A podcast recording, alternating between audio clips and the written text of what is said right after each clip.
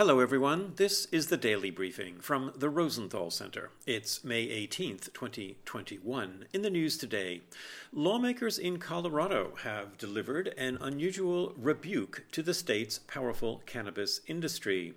They have introduced legislation to limit marijuana concentrates and medical marijuana in a move to curb teen use and overconsumption of high potency cannabis.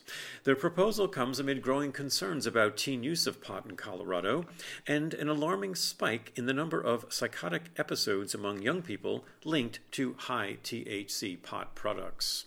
The bill, which is vehemently opposed by marijuana businesses, wouldn't cap THC levels, as some have proposed, but rather would impose strict new rules on packaging and individual doses no larger than 0.1 grams. It would also limit access to medical cannabis to patients between the ages of 18 and 20. Of course, the marijuana industry is fighting the bill, but it is urgently needed to protect and safeguard young people. And that's the daily briefing from the Rosenthal Center. Thanks for listening.